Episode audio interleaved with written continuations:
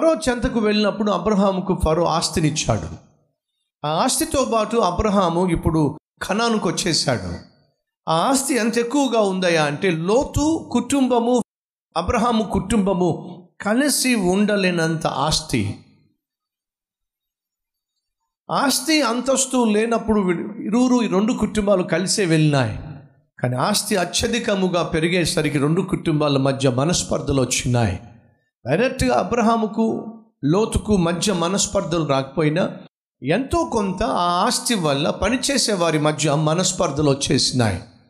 అది ఎంతో కొంత అబ్రహామును అలాగే లోతును కూడా ప్రభావితం చేస్తూ వచ్చింది. కాబట్టి ఆ అబ్రహాము లోతును చూసి అంటున్నాడు నువ్వు నేను బంధులము మనం అన్యజనుల మధ్య ఉన్నాము. అన్యజనుల మధ్య ఆత్మీయులుగా పిలువబడుతున్న మనం ఇలా మనస్పర్ధలో కలిగి ఉండటం కొట్లాడుకోవడం కలహాలు కలిగి ఉండటం మంచిది కాదు. అబ్రహాము వయసులో పెద్దవాడు గనుక తండ్రి సమానుడు గనుక ఓ చక్కని సలహా ఇచ్చాడు. ఏమిటంటే లోతు నువ్వు కుడివైపుకు వెళ్తే నేను ఎడం వైపుకు వెళ్తా నువ్వు ఎడం వైపుకు వెళ్తే నేను కుడివైపుకు వెళతా వెళ్తా. చిన్నవాడు అయినప్పటికీ నీకే మొదటి చాయిస్ ఇస్తున్నా నీ నిర్ణయం నువ్వు తీసుకో అని చెప్పి ఒక అవకాశం ఇచ్చాడు. మరొకసారి జ్ఞాపకం చేస్తున్నా ఫరో దగ్గర నుంచి తీసుకొచ్చినటువంటి ఆస్తి ఎంతో కొంత కుటుంబాల్లో చిచ్చు రగిల్చింది. కుటుంబంలో ఉన్నటువంటి శాంతిని సమాధానాన్ని పాడు చేసింది. సహోదరి సహోదరులు దయచేసి గమనించండి. అన్యాయంగా నువ్వు సంపాదించే సంపాదన అక్రమముగా నీకు వచ్చే రాబడి అది ఎప్పటికి కూడా నీ కుటుంబానికి శాంతిని సమాధానాన్ని ఇవ్వదు. సుఖాన్ని సౌఖ్యాన్ని సంతోషాన్ని నీకు అందివ్వదు. ఈ సత్యాన్ని మర్చిపోవద్దు. అక్రమముగా మనం ఏది సంపాదించినా అది ఏదో ఒక రోజు నీకు నీ కుటుంబానికి నీ బిడ్డలకు నష్టాన్ని తీసుకొస్తుంది. కాబట్టి బైబిల్ సెలవిస్తుంది ముప్పై ఏడో కీర్తన పదహారో వచనము. నీతిమంతునికి కలిగినది కొంచెమైనను బహుమంది భక్తిహీనులు కలిగి ఉన్న ధన సమృద్ధి కంటే శ్రేష్టమైనది. ఈ వచనాలు దయచేసి అండర్లైన్ చేసుకోండి. నీతిమంతుడు సంపాదించే కొంచెము బహుమంది నీతి మాలిన వారు సంపాదించే అధికమైన లాభము కంటే ఏమిటట? శ్రేష్టము. అన్యాయంగా సంపాదించే సంపాదన ఎప్పటికి కూడా మనకు మేలు చేయదు అనే విషయాన్ని మర్చిపోకండి.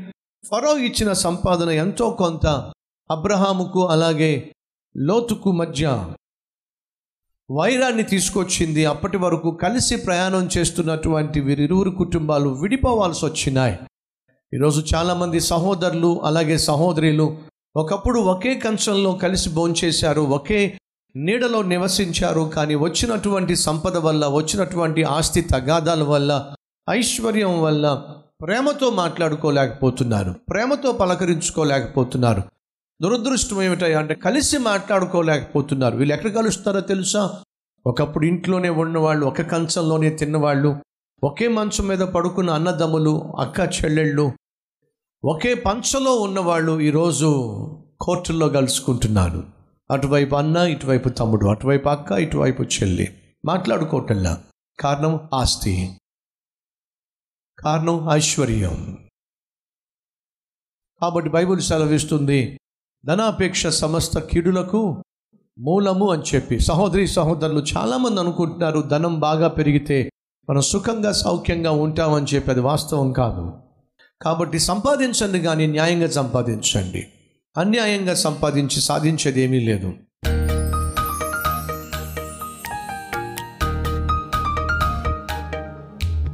పరిశుద్ధుడు అయిన తండ్రి అబ్రహాము ఒకసారి ఐగుప్తుకు వెళ్ళినప్పుడు ఫరోక్ ఒక్క అవకాశం ఇచ్చినప్పుడు నాయన ఒక్క అవకాశమే నీ వాగ్దానం కొరకు ఎదురు చూడకుండా తొందరపాటు నిర్ణయం తీసుకునే విధంగా అటు శారాను అలాగే అబ్రహామును ఒత్తిడి చేసింది. తొందరపాటు నిర్ణయాలు ఎప్పటికీ మాకు మేలు చేయవు అనేది వాస్తవం. నాయనా మా నిర్ణయాలు చిత్తానుసారమై ఉండుటకు సహాయం చేయండి. ఒకటికి రెండు సార్లు నీ సన్నిధిలో మోకరించి ప్రార్థించి తొందరపడకుండా తొందరపాటు నిర్ణయాలు తీసుకోకుండా సహాయం చేయి. అక్రమముగా వచ్చే ఐశ్వర్యము ఎప్పటికీ మాకు మేలు చేయదు.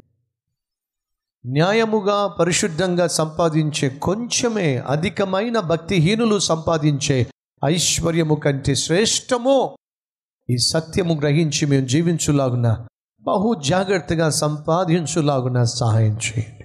మేము ప్రశాంతంగా ప్లెయిన్గా ప్యూర్గా జీవిస్తూ ఆకాశమందున్న నీ చిత్తం ఏమిటో గ్రహించి జీవించే భాగ్యం మాకు దయచేయమని ఏసై పేరట వేడుకుంటున్నాం తండ్రి. ఆమెన్.